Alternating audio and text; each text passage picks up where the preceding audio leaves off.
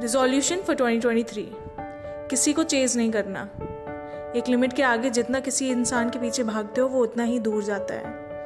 किसी के आगे गिड़गाना नहीं है। अपनी अहमियत जानो। उनके लिए जगह बनानी है जो मैटर करते हैं। जो बदला नहीं जा सकता, उसे एक्सेप्ट करना सीखना है। जो आपके लिए नहीं है, उसे छोड़ दो।